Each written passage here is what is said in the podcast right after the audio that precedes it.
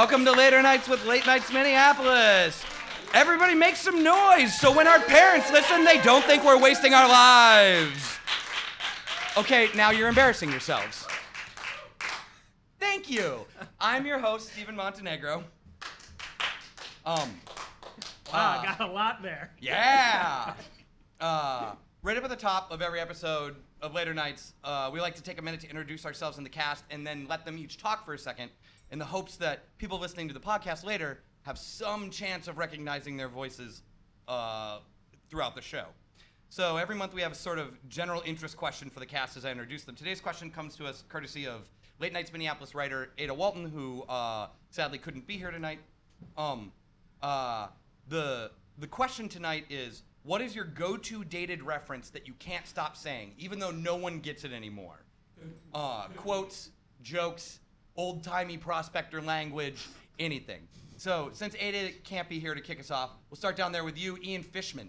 Hey, what's up? Uh, I am Ian Fishman, and uh, my outdated reference is uh, there are a few of my friends who who still uh, are on this train with me, but um, I am a huge nerd for uh, The Simpsons.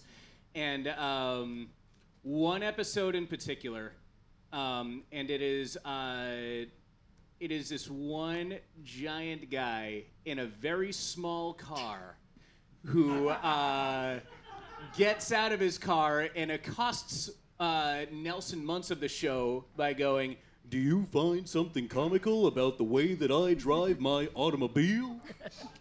And uh, that guy is forever in my head, and uh, I tend to share that guy with a lot of people, too. Yeah, so generally there's going to be follow-up questions here, but Ian pretty much ge- pretty much gave us a whole bio uh, of himself. Well, uh, for, for listeners who, who can't uh, see me quite yet, uh, unless they have that capability, I'm also very tall, and uh, this I'm six foot four, and this came about because I... Um, I fold up very well. That's fair. Yeah. I've seen it happen. Mm-hmm. Um, so I, I relate to that guy. So so next, uh, Lauren Schwein, what is your go-to dated reference that you just can't stop saying? Uh, well, one of my favorite childhood movies is Oscar-ignored uh, amazing movie Coneheads. Um, and so every time... That is so much oh better God, than yeah, the yeah. last episode when we got sporadic applause for the mention of Good Charlotte. um, so every time I'm in a grocery store and I see a bunch of eggplants, I go, "Hey!" Because some, the, the, she saw the, co- the eggplants and she thought it was dead conehead people. So so you see eggplants and you scream no matter where you are. So, uh, amongst the pre-prepared follow-up questions I have, yeah. I have, when you make that reference, you, are you proud of yourself? I'm so proud of myself. And do you think your parents are proud of you? Absolutely they are. They're Who do you su- think introduced me to the movie Coneheads? Yeah, they're good supportive parents. Yeah. um, next up, uh, Rachel Teagle. Hello. So, um... my go-to dated reference is actually a show I've never really seen um, because I've encountered it in a people crossword puzzle at like a doctor's office. Um, but I talk about it all the time as an example of prestige television as My Mother the Car for things like, which is a real show apparently, where some guy's mom's a car. It was. I don't want to know anything more about it. I don't want to watch it. I don't want to correct my assumptions about it. But I do want to say things like, "Wow, that was the most nuanced examination of family dynamics since My Mother the Car." Or in a feminist discussion, like, could what about My Mother the Car? She could have it all. She could be a mother and a car. Mm-hmm. Um. Okay. So I do have a pre-planned itself. follow-up question yeah. that is very applicable here. What could that possibly add to your ability to communicate with others? Well, I feel like the simplicity of the statement of the title and what the show is is really beautiful. So what you're saying is you think James S. Burroughs knocked it out of the park when he named that one. A hundred percent. I mean, what else would you call a show where your mom's a car? Come on. It's like The Young Pope. What more do you need? That's a great point. Mm-hmm. Uh, Will Roberts. Hey. What is your go-to dated reference that you can't stop saying, Will Roberts? So the one I, I thought about, I feel like there's probably others. Like, I'm also a giant Simpsons nerd, as I feel like every bearded comedy person above the age of twenty-five probably is. Hey. Um, no, hey. Yeah, I mean, I'm not calling you oldie, and I am also of that age. Um, yeah, I think Ian was, was implying more, that he was under twenty-five. It was more consoling, hey. Oh, I see, I yeah. see. Um, But uh, I was going to go with, all right, and it's hard to explain, which shows you how terrible of a reference this is to be stuck with, but I just go, righteous, um, which I'm specifically taking from the show Children's Hospital. It may have shown up in other contexts, but the show Children's Hospital introduced it in a documentary episode that they do once a season as a catchphrase for the show, um, uttered by Jordan Peele, who had not previously been on the show as of this uh, documentary episode. Uh, so it's a somewhat non sequitur. I have a, a GIF on my phone of it just for certain occasions when I want to say righteous. Um, so that's my dated, that's my, not necessarily dated, but definitely way too obscure reference that I use a lot. So, again, a pre-planned follow-up question. You really pronounce it GIF? Oh. Yes. No, no, yes. no. Uh, Isn't that the way the guy that no. made it, didn't he that say That guy is wrong. Okay, but, true, okay, but okay, but c- consider this counterpoint. GIF sounds stupid, and I feel the stupid GIFs, when they both, they both sound stupid. Yeah. Wait, yeah. hold on, like, hold on, you guys. Save this for save this for the seven-minute de- Oxford-style debate we had planned on this for later in the we show. We have to do a polling of the audience so and see mad. who changes the most mm. minds. Dude, I'm on Lauren's side on this Thank one. You. Yeah, you're, We're all is... on Lauren's side on this one, except yeah. for Will. And Joe. Yeah, I was going to say. I th- I'm oh. Does Joe count? Oh. Joe doesn't uh, count. Yeah, Joe. You're the host of this okay, show. Yeah, yes. What is your What is your favorite dated go-to reference that you just can't stop? Man, you see... I. I know I probably make a lot of them, but the one I probably say most, or that I, I feel like I at least remember that I say, is um, we're not hosting an intergalactic kegger down here, which is from Men in Black. Um, that is one of my favorite movie. movies. That is one of my favorite oh, movies, God. Joe Rapp. It is. The reference itself, I don't even, I couldn't tell you when I make it. I just know I do it. For the record, I also do that one. But I do all of Men in Black. It has inspired me that I really want to make, I want to host a party that's called an intergalactic kegger. Ooh, yeah. So, real bad. Party at Joe's. Yeah, let's all go to that. Party at Joe's house. Nice. I okay. Gotta, I, I actually got to, I, I, I would have thought that yours, because like I've heard you do a very dated reference very often, just within Correct. the context of the show, which is, you seen this? You heard about this? That's true. I do that. That's well. true. That is true. Yeah. Man, it's okay. a late night show. And... That is it for uh, tonight's question. Hey, Stephen. Yes. What's your dated reference? Yeah, oh, yeah. Uh, gold! Hey! From my prospector days. Fair, fair. As a reference to anything or a life you once lived? Like I once lived. All right. You know, you rub tar on some canvas, you string it across a, a, a rope that's tied to two sticks, you live in it, and you dig around in a river. Hopefully you get rich. I obviously didn't. I'm here with you. But he hey, kept the what? beard. Does Does Eric have one? Eric, do you have one? No, our, I'm sorry uh, to disappoint. Our dis- engineer, uh, Eric Ostrom, everyone. Yeah, I'm sorry to disappoint you, but I all of my references and lingo are up to date, fresh and hip. Oh, man. Only the freshest. Like me. That makes sense. Don't get much fresher than that. Yep. Um. Okay, so into our first sketch of the evening. Uh... Uh, or I should say, let's just put a button on this. Your Later Nights cast for this month, everybody. Yeah. Thank you. Thank you. Uh, so our first sketch tonight comes to us from uh, Rachel Teagle. Um, it is. It had a very long name. I just wrote down elaborate costumes. Uh, uh, and that'll pretty much define it. Uh, uh, and you'll see. So take it away, Rachel. Oh, uh, hey, we're actually going to need a little time to set this one up. Set up? What do you mean, set up? Well, it, it takes place in the Titanic ballroom. We're going to need to get the pillars and the staircases in place. What? That's a super elaborate set. Wait, wait, is this real marble? No, of course not. It's just many layers of shaped plywood, intricately painted to look like real marble. Real marble, you're ridiculous. Wait, what are you doing now? I'm getting into my costume. What do you mean, costume? It's an exact replica of the gown that Rose wore in Titanic. Hey, hey, Lauren? Yeah. Can you do the little corset buttons? Oh, I can't. I already put on my opera gloves. Mm. That's okay. No one's going to see the back of this dress anyway. Wait, Lauren, you're wearing the Titanic dress too? Uh, Stephen, we're all wearing the Titanic dress. Although Ian's isn't an exact replica. Yeah, I, I don't have Kate Winslet's delicate shoulders, and plus we had to skimp on the budget because uh, we we went a little bit over budget, so we don't have the beading on that mm. and such. Over budget? This is a podcast. There shouldn't even be a costume budget. But costumes are the most important part. Holy shit, you're in a Batman suit!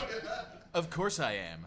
The Titanic sketch wouldn't work on screen without a screen-accurate Batman suit. Comedy one oh one, Stephen. I see you went with the George Clooney-style bat nipples. Almost. I did a little more research first, see?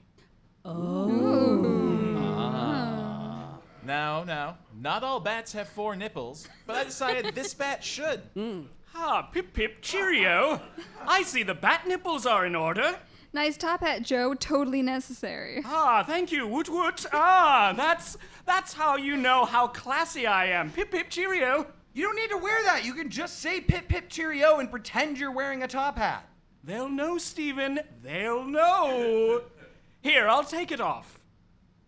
Pip pip cheerio. See, totally different. Oh, oh yeah, yeah, absolutely. Yeah, absolutely. That's, so much. Yeah, definitely. That's not the hat. That's you acting. Look, look. You haven't even seen the best part yet. Ready, guys? Tearaways! Oh my God, you're all dressed like sexy zebras underneath there. I'm I'm still Batman. He's sexy enough. You guys do understand you don't need to wear costumes, let alone two-layered costumes. What? Wait, wait, wait. What are we supposed to wear? Street clothes? Yeah, that's what I did.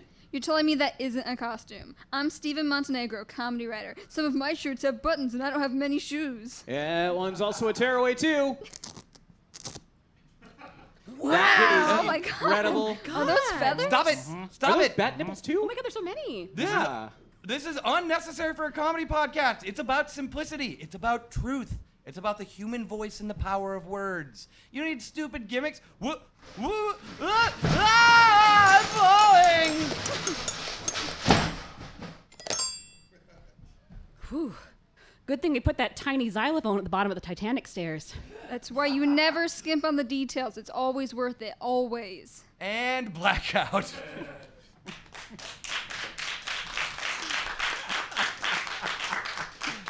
So, uh, thanks to some delightful feedback from the last episode, you'll notice that I will call out blackout at the end of every sketch. If you have never uh, seen a written sketch before, it is a word that com- commonly comes at the end of a sketch. We don't know why. It might have something to do with stage lights or something like that, or maybe just drinking. Who knows? Um, so we're on to our next thing. Okay, I, I should point out. Okay. Great segue. Yeah. Stephen Montenegro, look, master just, of look, transitions. I'm, I'm just powering through here, you guys. Let's get this thing over with. Am I right? I should point out that's our uh, that's our first Foley. Um, mm-hmm. uh, it's it's the first Foley we've done on the show, and it seems like it was entirely created out of uh, some working and some broken parts of Rachel's child's toys. That is correct. I stole from my baby for this. Yes, like all good comedy. Yes. And also my recycling, which the baby also plays with. So really, she'd be super mad if she knew. Don't tell her. Oh, you know that this is going to be on a podcast, right? Oh, no, the baby loves podcasts. Shh, baby, it's fine. I'm sorry. She's going to be scrolling through her, like, Stitcher page and just be furious. Ada Baba? That's what she'll say. Oh. She's, like, literally a baby, guys. Harsh words. That sounds just like her, though. Yes. Um. Next thing. Yay. Uh, so... We're going to take a quick break, wink, uh, to pay some bills with this uh, excellent commercial brought to us by our very own Lauren Schwein. Take it away, Ian. Do you want to find serenity in the comfort of your own home? Do you want to achieve perfect tranquility and peace? Whale Sounds four is the calming ocean-based audio experience you've been searching for. Whale Sounds is back and better than ever with its fourth and final twelve C D pack. Now with one hundred percent less boat sounds, birds, and horrible screeching walruses. Oh. Enjoy the tranquil vocalizations of the Arctic humpback whale. Oh. And the hypnotizing siren song of beluga whales breeding in the waters outside of Greenland. You'll also get sperm whales, gray whales, and a whole pod of young fin whales. No other collection offers the soporific moans of thirteen different species of whales all at once. Call now, and you'll get over nine hours of melodic whale serenades. To order Whale Sounds four, just call one eight hundred whale me, or send check or money order to for thirty-nine ninety-nine plus four ninety-five shipping and handling to P O Box six two six two. Rush delivery available. Call now. And blackout. Much like Joe almost blacked out at the end of that whale sound. My whales were dying. Joe, we pulled out of the Paris Climate Accord. All whales are dying. Touché. Boom, topical. Um, I'm starting to think that Lauren wrote a sketch just to make us all make whale sounds. Yes, I did. Well, and also to appeal to whale lobby. Yeah. That's true. And so that more whales would listen to our podcast. Mm-hmm. Yeah, and Greenpeace is always protesting our show for some reason. They tried to board the last episode. Yeah, just sit there in that for a while. Yeah. They've been protesting our show because we employ human actors to perform whale sounds. That's a good point. Oh, shit, yeah. You wouldn't you think that the whale union would be more upset? That's what I'm talking about. Oh, gotcha. Mm-hmm. Um. That's enough of that. Uh, uh, so, everyone's an expert in something. We're on to the next thing now. Uh, Thank you, Stephen. I'm an expert in moving things along. Stephen Montenegro, our expert at moving things along, everybody. Everyone's an expert in something, and the cast and crew of Late Nights Minneapolis is no, no exception. So in an effort to help you get to know us a little better, I asked everyone here tonight to write down one or two things in which they consider themselves an expert so we can talk about it. Uh, I never know what order to go in, so I just put them all in this. The script says hat, but I actually just used my pocket. Nature's uh, You know, hat. They wouldn't have known that. The people here would have, and these are the people that were kind enough to pay us eight dollars for this. Uh, I feel like I owe them some truth and honesty. Fair. Thank you. Truth and honesty fans. Yes. Um. Uh, so I, I put them all in this pocket hat, um, uh, so we so we could mix them up and talk about them. The first one here is from uh, Joe Rapp, and Joe Rapp says that he is an expert in car headlight patterns. So. If you could talk about that for a second, Ian. Well, uh, if you look at car headlight patterns, you'll notice that um, they usually come in one major shape, and that is circle. Um, when you look at them, you'll notice that the closer that you get, they'll get brighter. But if you're farther away, they'll seem a little bit dimmer, and that's because you're farther away from them, and that's how light works. Um, Um, I'm going to stop you right there. Not actually how light works, but go ahead. Uh, I'm sorry. I'm sorry, Stephen. I'm the expert on this. I know how this works. I stand corrected. You're welcome. Um, so, you know what, what? What else would you like to know about this, Stephen? While we're since you've interrupted me. You know what? Uh, I, you're you're good. oh, I, you've done well. Pretty solid. I'd well, thank you, thank you. I am. Oh, you got you got you got a vote of approval from Joe, who is apparently actually an expert in this. Um. We'll talk later. Um. Someone forgot to write their name on this one, but it's definitely Will's. I didn't realize I was supposed to. Um, uh, Will claims to be an expert in seventies heavy metal slash hard rock. Um, so, Will, would you like to hear Rachel talk about that for a few seconds? Sure. Well, as everyone knows, the seventies was a great time for heavy metal and or hard rock, which is actually known by how hard your ears bleed once you've listened to it for long enough. And the vibrations caused by the uh, speakers when playing hard rock can solidify carbon into more diamond-like, but not quite diamond shapes. So it's actually a very interesting geological pattern that arrives when you have your hair long enough and haven't washed it. It can just kind of calcify into one giant diamond thing, which is why glam rock was so fancy. mm. Wow. Quick follow-up question. Yes, sir. Does does the diamondification yes, that's correct work term. Better or worse in dogs? Oh. I feel like with a longer-haired, silky dog, you would probably get an ideal diamondification, which is why there's so many fancy dogs in music.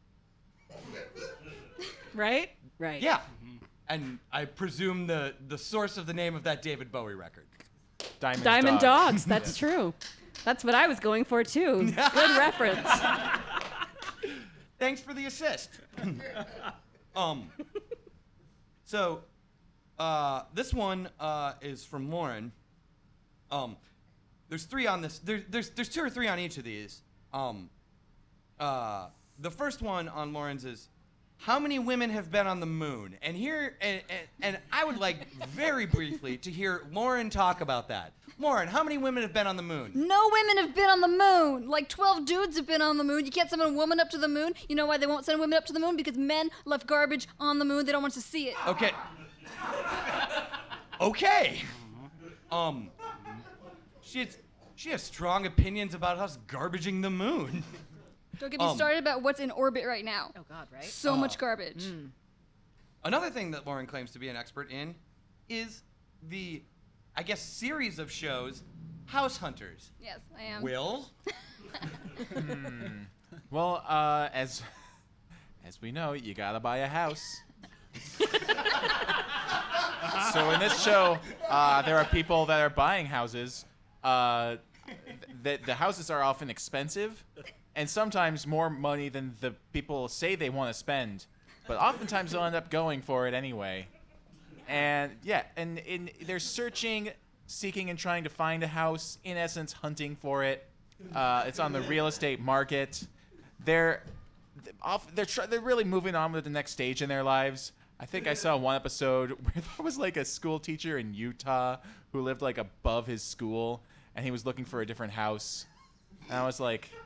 I don't know. I just felt like this is a weird thing. Was he like was he like looking for a different house, and he'd be like, "But I don't want my commute to get any longer." I truly, I was honestly amazed that he had enough money to like buy a new house, but it's Utah, so like rural Utah, so it's not that expensive. Well, in that show, I feel like they always push people into a house that's way more expensive than they can probably afford. My, the one I can never, I will never be able to identify with is Island Hunters. Have you seen Island Hunters? Oh, God. Where what? people, what? Uh, oh, it's real. No. Oh, I'm going to move on, but now um, we're into this for, I'm it's okay. Clock, so take twelve minutes or so. So take House Hunters, but imagine uh-huh. instead of houses, which we can all imagine living in one day, imagine it's condos. Pri- imagine it's private island. Not, not condos. Uh, not con- it's not condo hunters. This is island hunters. They're looking for private islands, um, and they like search through several of them per episode.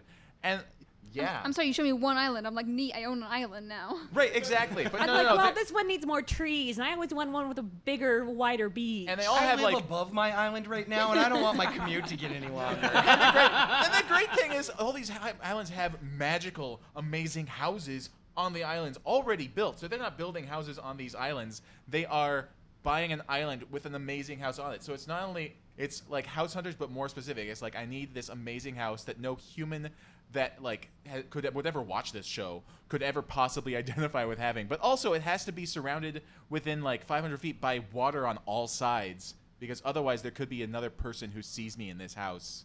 Um, Do any of the islands have uh, boutique gene-spliced-together animals running around them? um, unf- not in any of that I've seen uh, at the gym I used to go to at two a.m., which is, which is, which well, is. that answers my. That's where I watched this question. show. Where can I find this show? That's where I've watched that show and a lot of Pawn Stars. So, uh, yeah. Um. So, uh, Rachel claims that she is an expert in poultry facts. So, Joe? Yeah, I mean, obviously, uh, poultry, they're birds. Um, you know, like... Eating birds. Yeah, they're eating birds. Uh, you know, like chicken and um, turkey and say squab. It, yeah. Squab. I have to say squab. Uh, I don't know if you've heard of squab. Disgusting bird. Uh, basically a pigeon, but you can eat it like it's a turkey. I Just learned... a pigeon. I basically learned from... Uh, Lauren wrote a sketch about squab recently, and I learned uh, from Lauren that if you Google squab, you literally have to Google, like, you have to Google squab alive in order to get a picture of a living one. Otherwise, it's just a cooked one. That's it. I'm sorry. This is a real thing that wasn't just made up for the show? Oh, no, no it's, it's a real, real. They're yeah. just pigeons. They are literally just pigeons. But people delicious ones. I assumed this was made up for the show. Oh, no. no. I'm s- well, it's just, a, just an alternate name. It's like it's not like we have like animals called beef. Sure. You know, like it, or if point. we do, I don't know about yeah. them yet. Yeah. Um, well, we won't tell you. It's a, this is a we're not quite done with this game yet, but this is a really good time to point out that you could have seen that sketch at Late Nights Minneapolis, the third Sunday of every month, seven thirty p.m. at the Phoenix Theater. yeah. yeah. These are good people. All right. One more left in the uh, one more left in here. Um uh Ian claims to be an expert in the New York City subway. So, Lauren? So, um, trains. Let's say you're somewhere, and you're like, I don't want to be here anymore. They got these neat things. You can take a card, looks like a credit card, but it's not a credit card. Also looks like a library card, not a library card. And you swipe in a thing, you go on, and you can go anywhere you want as long as the train goes there. But I have to tell you, though, other people are allowed to ride it. So it's not like a car where you get to be all alone with your thoughts. It's like other people, and they're smelly, and sometimes they don't wear pants. And that's not allowed, but they do it anyway. And it's dangerous, and also um, you can go to work, or you can go to restaurants, and it's underground, which is scary, but you'll be okay. Nice. Thanks. That's that's pretty much the audience equivalent of me saying blackout, so thank you. Um, boy, that laugh came out different than I anticipated it would. Hold on. Let's all live with my embarrassment for a second. That's enough. Um, so that's, uh, we're all experts. Um, apparently in a variety of things. Uh, yeah, so moving on. Um, if you know anything about this show and how it's gone thus far tonight, you know I like to keep things moving. And in the spirit of keeping things moving, let's move to the next thing. This is thank you. That's very sweet of you to say. I like this instant feedback we get here. You almost never get this with a podcast. I have another podcast that I do from time to time. Thanks for clapping. The other people on my other podcast call that cast. I mean, but don't you just do that one in a corner in your house? Yes, and uh, and facing the wall, yeah. like you've done something wrong. And no one actually enclosed in furniture pads for uh, acoustics. But very rarely does anybody call me while I'm doing it to say, "You're doing a pretty good job." Take note, everyone. Yeah. Um. Uh. So, if you have uh seen every show that Late Nights has ever done, including the one that we didn't do on a stage, but instead streamed live to the internet. You can still watch it. It's on our Facebook page. Uh, the video quality, if I say so myself, as the person that helped put it together, is lacking. Um, However, con- all things considered, it was still a show that got done that yeah, people exactly. could watch. Like basically, we measure shows, as you can tell by this one, in two ways. Did the show get done? Great. It was perfect. Moving on. Um, but if you saw that show, or if you choose to go back and watch it later, uh, which you still can, uh, facebook.com slash late nights MPLS, um, uh, you would have you would have seen Lauren and I do a uh, political correspondent sketch where we counted down to the two thousand six election. sixteen two thousand sixteen Damn it. Those midterms, man. Yeah. Those those midterms and, and the Bush two point two era. We got on that Facebook Live early. Yeah. Sof- sophomore year of high school was rough for me. um, I was already out of college. Um, uh, you would have seen us do a sketch in which we counted down to the two thousand sixteen election. Oh, that one. Uh, with great trepidation. Um, we were worried that the worst would come to pass and Donald Trump would be elected president. And he would turn out to be a pretty not that great president. So we decided to revisit that. Let's find out if our fears were unfounded. Take it away, me. If you're a fan of Late Nights Minneapolis, then likely you've seen Lauren and I play political correspondence, and with the garbage dump of a year we've had, we've got a lot to say on the matter. There are exactly three hundred thirty-nine days, two hours, six minutes, and twelve seconds until the polls close in twenty eighteen. Wait, wait, wait. You're already counting down to the next election? Uh, yeah. Yeah, you just said that you did this sketch last year, though. You you counted down to the twenty sixteen election. Why are you starting this countdown so soon? Donald Trump is president. We literally have no time to waste. Last year, we were worried about the attacks on women's health, a nut job conservative on the su- Supreme Court, demonizing immigrants, Wall Street oligarchs taking over the government, and the re- very real possibility that a Trump presidency would do everything possible to speed up global warming. Now that pretty much just reads like Trump's to-do list before Christmas. The weeks leading up to the twenty sixteen election was a Schrodinger's cat of political possibilities. We simultaneously lived in a magical world of universal health care and job security and a deserted wasteland of roving Mad Maxian motorcycle gangs murdering for insulin. But the box is open, and there was no cat, just thousands and thousands of cockroaches, and all the roaches have guns and want to defund Planned Parenthood and tweet at North Korea that they're not man enough to nuke us. Uh... All throughout the Obama administration, I kept making the argument to my conservative friends, you don't have to like the president, but don't disrespect the office by claiming he's a terrorist or a secret Muslim born in Kenya. So what did America do? They elected a doddering old man, who instead of doing his job, is still yelling about how Obama is a secret Kenyan terror Muslim. No one listened to Trump when he started on his whole birther trip. They just thought, well, old man Beaver Pelt finally lost it. We can safely ignore him now.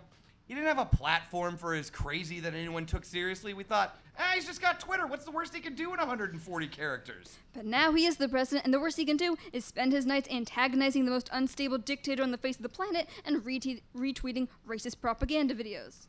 But look, this isn't just about Donald Trump. It's about the toxic societal standards that created him.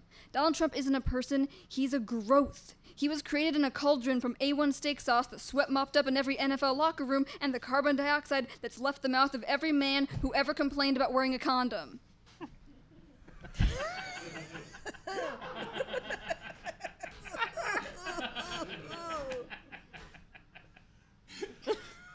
Look.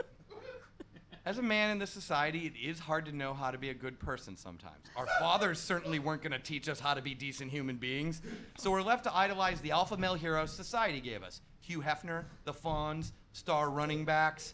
Look, Hefner speaks for himself. I never understood when I was a kid why I felt so bad for Pinky Tuscadero. And, well, I've never actually personally seen O J Simpson interact with a woman, but there's a lot of legal evidence that it wasn't that great.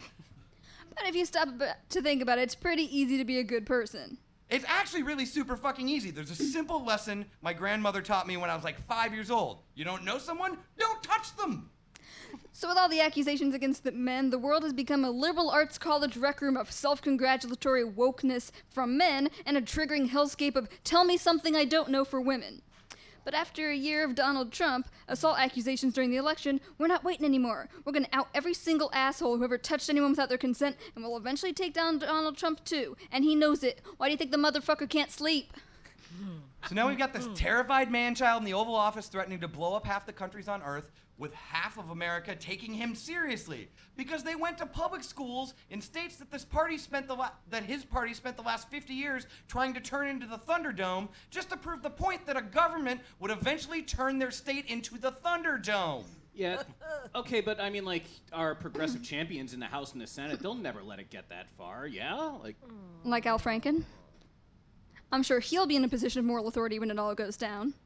Yeah, that's, um... That's kind of sad. We're all sad, Ian, every minute of every day. But repeat with me now, no one gets a pass. You want you want to oust Trump? You have to oust Franken, too. There aren't gray areas with harassment. And Trump loves that we're talking about sexual harassment because he thinks it can't be proven. And if we can't prove that, then in, in his eyes, how can we prove anything he's ever done? He's even questioning the validity of the Access Hollywood tape. Can you imagine four years of this? He'll have us believing that he was always president and that Hillary Clinton was a bad dream we made him have just to hurt his feelings. Meanwhile, we're a week away from seeing the phrase United States Senator Roy Moore in the congressional record. It's the Lord of the Flies in Washington, but instead of the country being run by fucking children, it's being run by grown men that keep trying to fuck children! Okay, so what's the answer then? Kamala Harris. Michelle Obama. Ruth Bader Ginsburg. Elizabeth Warren. Ilhan Omar. Amy Klobuchar. Any woman over thirty-five who's, who's ever read The Handmaid's Tale. Or The Beauty Within. Or a newspaper. I'm managing my own expectations at this point. I'm just hoping to get deported by President Kamala Harris, or failing that, a swift and painless death. I'm sure President Harris will let you choose between an Arctic crevasse and a lava pit. Ooh, Arctic lava crevasse is really the best we can hope for here. Now, if you'll excuse me, I have to go help this country's women save you guys from yourselves. You know what I think you should do? You're about to mansplain yourself right out of your lava crevasse. Do you really want to finish that sentence? Well, now I don't. Good, blackout. That's my line. Not anymore, blackout!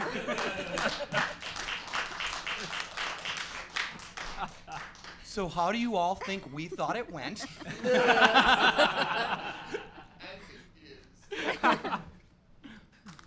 um, look, uh, so there's maybe not a lot of comedy in what's happening right now, but uh, sometimes you just gotta laugh at it, even if you're terrified. That's a privilege. That's a great point. Mm-hmm. Uh, Thank you for putting me in my place, person I can't see because of the stage lights. Well played, well played. Um, oh, wow. Man, what a dick I am. Um, uh, next up. Let's just keep moving it along. This is the time I take to li- I choose to linger. Let's just keep moving this bad boy along. Uh, so... Uh, next up is uh, a P S A that um, that Joe wrote for uh, Late Nights Minneapolis last last winter, um, called uh, Minnesota Winters. So uh, take it away, Lauren. Ah, uh, winter in Minnesota, one of the best times to visit our snowy northern state. You got that right. It's a wonderful and serene time of year you just don't get to experience anywhere else. A perfect time to enjoy looking out over that Minnesota landscape with its beautiful and inescapable blanket of snow. And to get out there and enjoy it, making snow forts and sledding. Come on, Jane. Yay, I love winter, especially the snow. How wonderful, as only a child could see. All right, come on, let's go make some snow angels. Yes, it certainly does provide a great place to make snow angels. And can also create a soft white coffin where your frozen body won't be found until spring. Uh, w- w- wait, what? Winter can be deadly. A soft white coffin? Of course. Uh, I, I I thought you said this was gonna be fun. And what's more fun than learning about nature? Those icy snowflakes that you pray for on Christmas will cover anything in their path as they fall down from the heavens with no regard for your life or feelings. Come on, my kid is here. Yes, and she'll have an amazing time out there playing and frolicking. Exactly. There, there's nothing to worry about, Jane. Hopefully. Hypothermia kills upwards of twelve hundred people a year. Let's hope your discount retailer coats will keep you warm in the rapidly dropping temperatures. Well, then we'll just get back in the car, and we'll get home to a warm fire and some nice hot cocoa. How's that sound, Janie? Yay, hot cocoa. Yeah. Yes, of course. So you drive your daughter home and serve her the delicious cocoa that you promised. But uh-oh, you left your cell phone in the car. You go outside to grab it real quick without putting on your coat or gloves. Then you realize you forgot your keys in the house. You're locked out. Night is quickly falling and you're all alone. Hey, what the hell? Jane is enjoying her hot cocoa, playing Xbox at an unreasonable volume, and can't hear you frantically knocking at the door. The neighbors are on vacation, and your screams go unheard as hypothermia begins to set in with you balled up in a snow angel you created only hours before. Please get out of my house. Minnesota winters, risking our lives seven months a year. And blackout.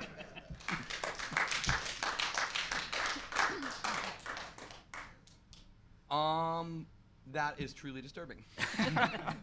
Let's just keep rolling through then. uh, this is a point in the show where like things are just going to get a little bit looser because, you know, this has been way on rails and well scripted up until this point. uh, we'll play a game or, or or two, maybe try a few things that aren't all that scripted. Um, so first up, a game. Uh, we're all comedy writers, which means two things. First, we've probably all read a lot of things. And second, we almost certainly have a lot of feelings we're trying to hide with comedy. Uh, so in that spirit, I present to you emo lyrics or English English literature classics.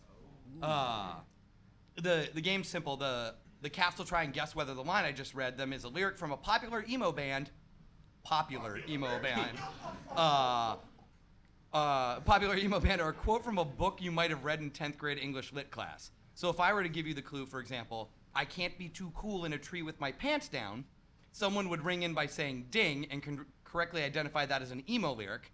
They'd get bonus points for knowing it was Blink one eighty-two lyric and more points for knowing that the song was called Voyeur.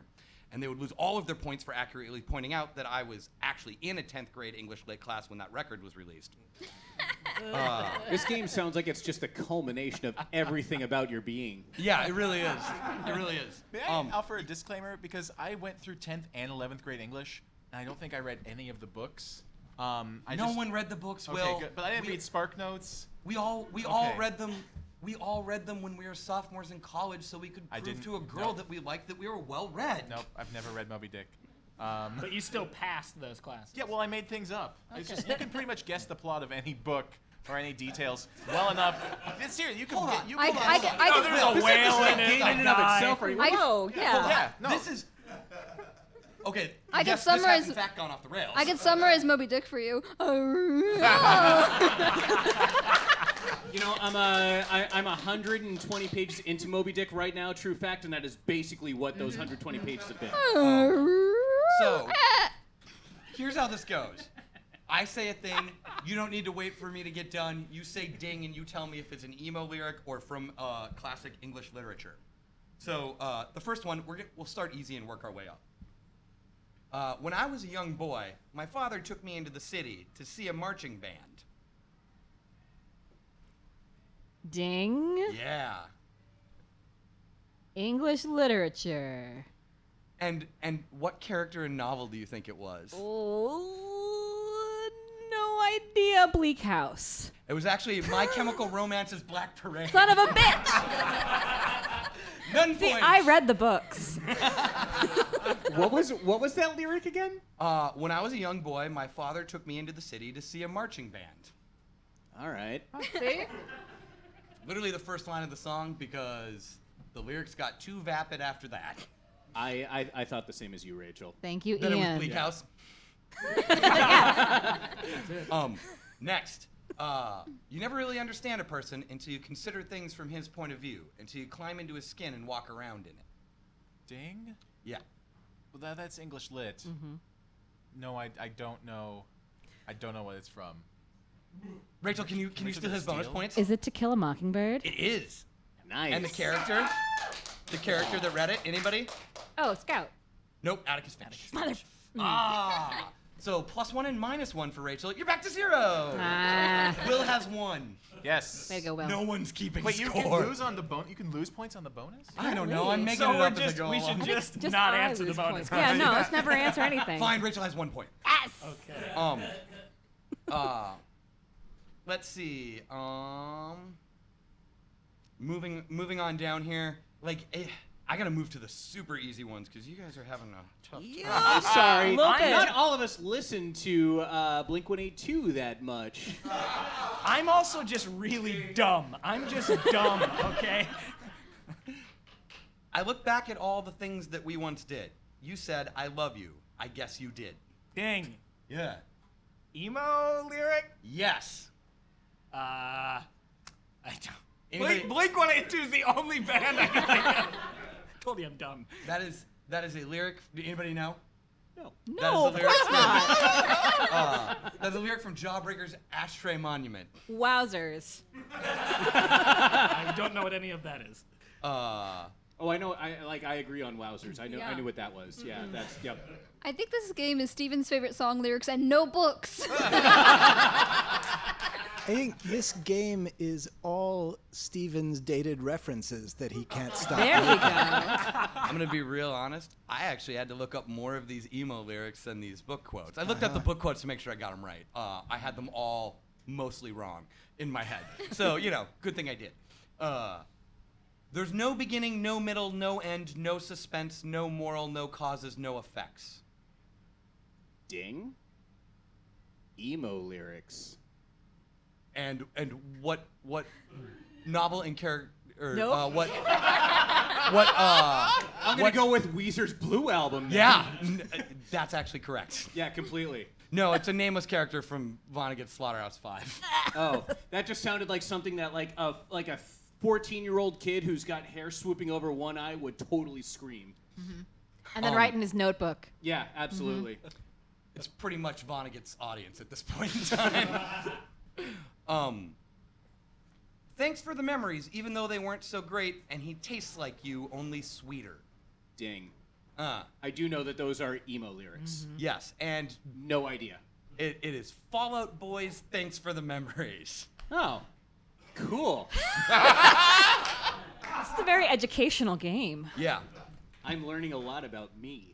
Um, learning more about Stephen. I don't want to listen to any of this music. Nobody does. It's no. emo. Like none of it's good. Uh, okay, last one. Um, she wasn't doing a thing that I could see except standing there leaning on the balcony. Ding. Do it. I'm also going to say that that's emo lyrics, but only because it rhymes. It is, in fact, the narrator from J D. Salinger's A Girl I Knew. Also emo lyrics. I'll allow it. That album is amazing. No, I don't know. Jeez, I'm unallowing it. Yeah. Um, and that brings us to a, let's say, five-way tie, and the conclusion of, and the conclusion of emo lyrics or English literature.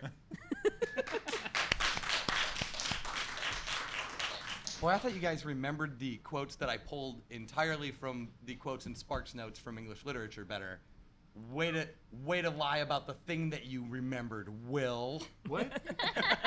They were all in Spark. The, well, notes. I don't remember. I don't. Yeah, I was never into any popular music when I was in high school. Oh, emo or, was never oh, popular. Oh. It was pop. No, it was popular. Uh, as it, as like a as like a thing overall, it was popular. But like, My, name name an emo band.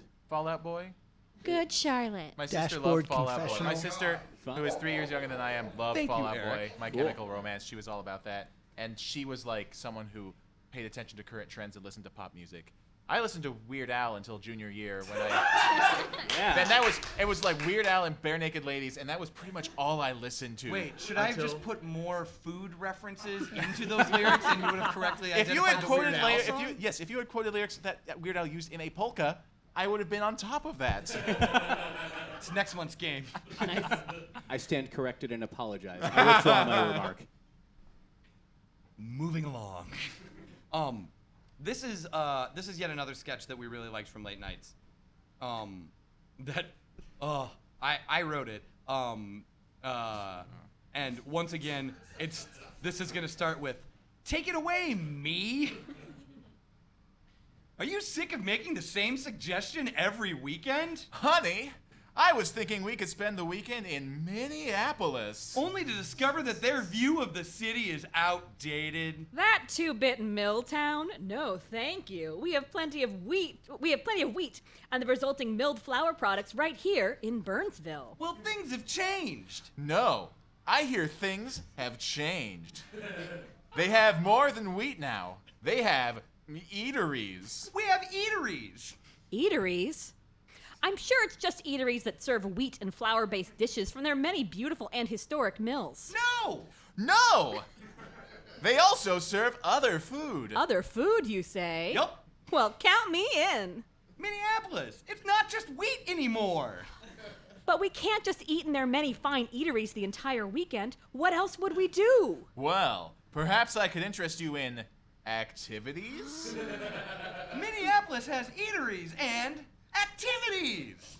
But I heard they're all wheat and mill-based activities, like wheat mazes and flower picking at the mill orchard. Wrong again, friend. Everyone loves a good mill orchard. But now, some of their activities are inside, away from the wheat. Inside? Like in buildings? That's all I needed to hear. Minneapolis, it's not just wheat anymore. Oh no, I just remembered. We have a lonely, older relative. You promised to spend time with me. I guess we can't take them to a big city full of activities and eateries like Minneapolis. When I was young, it was all wheat fields. Now that was a lovely mill town. Minneapolis, it's not just wheat anymore. We also have other things like nostalgia. Nostalgia for wheat. Wait a minute, I'm confused. Isn't this the mill city? It is! We still have many of the wheat and mill-based businesses older relatives remember. Like Mill City Museum. I remember that. Ooh, uh, General Mills. I remember that too. Mills Fleet Farm. I loved that one. And I could get a pizza at the Green Mill. Nope, that place closed. And blackout. uh, still kills me, the Green Mill. Nope, that place is closed. Uh, I think we originally uh, mounted that sketch like the week after the Green Mill across the street from our other venue closed. Um, that was like a really weird meta joke that demanded that our audience be aware of the time and space, both right now and then. Because uh, it's not like all the Green Mills closed, just that one on Hennepin. Yeah, the one we used to hang out in. Yeah, the one that was nearby. What am I going to do, drive somewhere for subpar pizza? They had a Coca-Cola. Ooh, sick burn. They had a freestyle machine. You could get all the flavors and all the sodas. A Coke Freestyle? Oh, yeah. Coke Freestyle. You know, I once made the mistake of watching as someone changed the syrup in the Coke Freestyle. Oh, no. No, no don't ever do no. it. It ruins the it ruins the magic. Aww. Oh, my God. I, I, I'm so curious about this. Like, don't. No. no first don't. Off, do wait, I've never do heard it. it called a Coke Freestyle and then just, yeah. like, watching a bunch of goop go into another thing. I'm just okay, like, he never said goop. I'm not. I will not. Look, I'm Was not telling goop? you what's behind the curtain. I oh my can't. God, it's goop. Slurry, it's like goop. yeah. Like, it, it's, you I said mean, today's secret word. It's slurry. Goop, slurry. Oh, I mean, it's just like what I imagine is like Wonka, like the Wonka factory yeah, with roller just, coasters and stuff in there. And a fat German that, child yeah. stuck in the tube. You don't need to. You okay. don't need to. I just. I, I, I, and that it's called Coke Freestyle. I didn't know that either. I like. I picture like. Oh yeah. Like Coca-Cola just commissioning a whole bunch of tricks in a half pipe. This is going that. great. Yeah, we're moving on. no, we're st- Can we stay on this for like six minutes? Yeah. Um, Coke Orange. I'm all about the Coke, Coke with Orange. Anyway. Um, our uh, our last game for the evening, uh, for our listeners at home, uh, is comes to us from uh, Rachel. It's called The Gift of Luxury. Take it away, Rachel. Thank you, Stephen. Well, we are in the midst of peak gift buying season. Have you done all your holiday shopping, Stephen? Uh, of course not. I don't think anybody has at this point. Oh, well, you're in luck, because I've been combing through some specialty catalogs to find classy and luxurious gifts. And for those who can't afford the classy and luxurious gifts, like most of the people at these tables, I have taken the time, probably most of the people in the audience, right? uh, I've taken the time to translate these luxury items into units that you're more likely to be familiar with. Now, this does involve a little math, so I'm assuming you're all going to be super great at this. It's ready okay. for some math. Yeah. All right, let's yeah. play The Gift of Luxury. Now I'm going to describe an item to you, and then I will ask you to guess how many ordinary item units, based on prices from Walmart dot com, it would take to equal the price of this luxury item. You couldn't even use Target dot com. No, sir, I could not. All right. You mean Target? We're not fancy. All right. From the Metropolitan Museum of Fine Art gift shop catalog, the, we have Talia, Muse of Comedy. This splendid sculpture of Talia, Muse of Comedy, is Roman, but made in the style of Greek models that predated her by several hundred years. Our reproduction captures every detail from her wavy hair to her damaged nose, creating the authentic look of the ancient original. She makes an imposing addition to a home collection. Now, panel, how many boxes of Hamburger Helper could you buy for the price of this lady's head statue? Okay, do you have to, like, beep in or something? Ding. Beep in. Beep. Go, no, I'm it. beeping. Yeah, forty-eight. No, just... All right, you got a forty-eight. Who else got one? Ding. Yeah. Uh, two hundred eighty-three. two hundred eighty-three. What do you got? Ding. Yep. one hundred. Ooh, okay, good.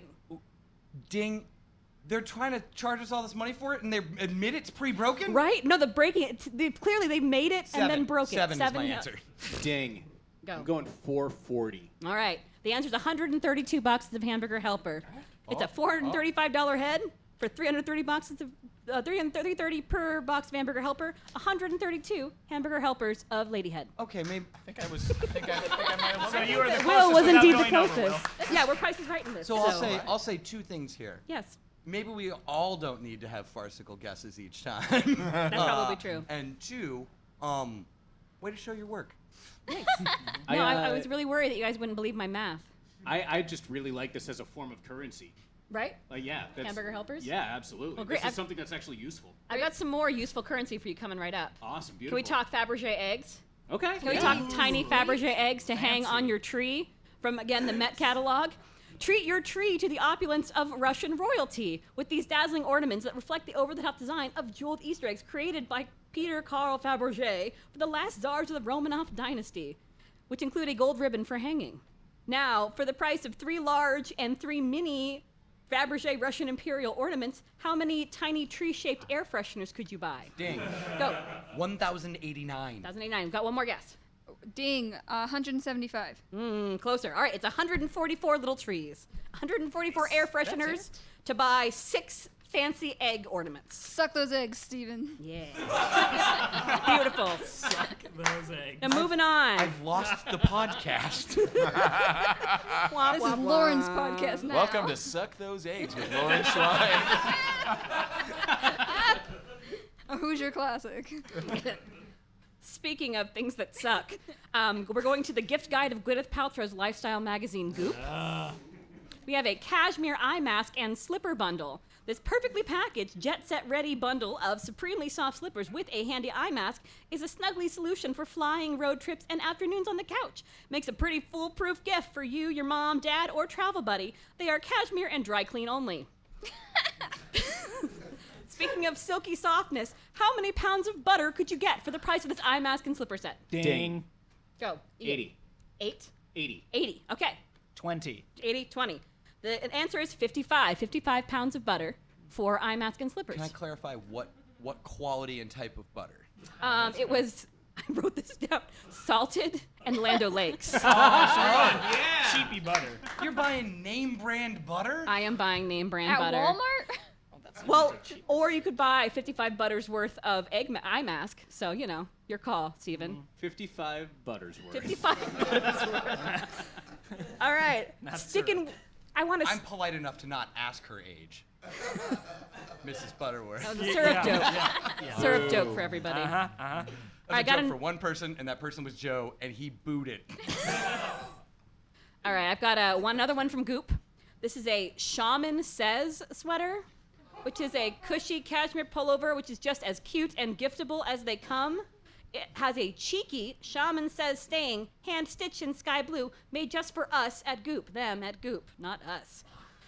Meanwhile, Target offers their own cheeky pullovers with, say, fa-la-la-la latte on them.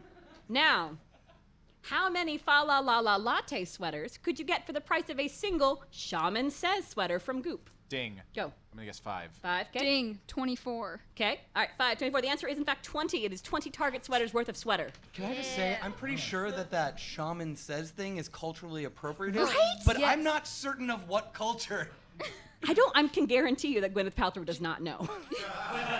yeah. Yeah. So now we're going to move into a little more um, technical aspect. We're going to go to the Sharper Image Catalog. Looking at the Segway nine bot Mini Pro, which combines the innovative style of the trendy hoverboard with the mobility of a scooter. It has self-balancing technology, which has much safer than its competitors, and you can travel up to fourteen miles on a single battery charge and reach top speeds of ten miles per hour, exclamation point, in the catalog.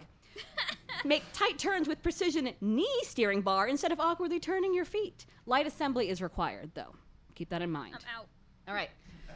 How many Shaman Says sweaters could you get for the price of this Segway?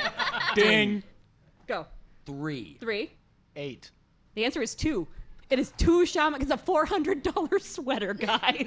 A four hundred dollars hand-embroidered Shaman Says sweater. Oh, or actually a wait, very wait. affordable Was it hand-embroidered Segway. By a shaman? Oh, God. I'm sure they didn't pay them. Ugh. All right. So now, right? For a sweater. I was let's, like, let's when I was thinking about that, I was like, let's think of a really ridiculous number to pay for a sweater. Maybe like seventy-five dollars. Oh no, let's sir. Do, let's do let's do one more here. Got one more. Okay. I own two J. pairs Crew of pants. J. Crew, fuck Will up. I'm gonna end with the uh, from Target.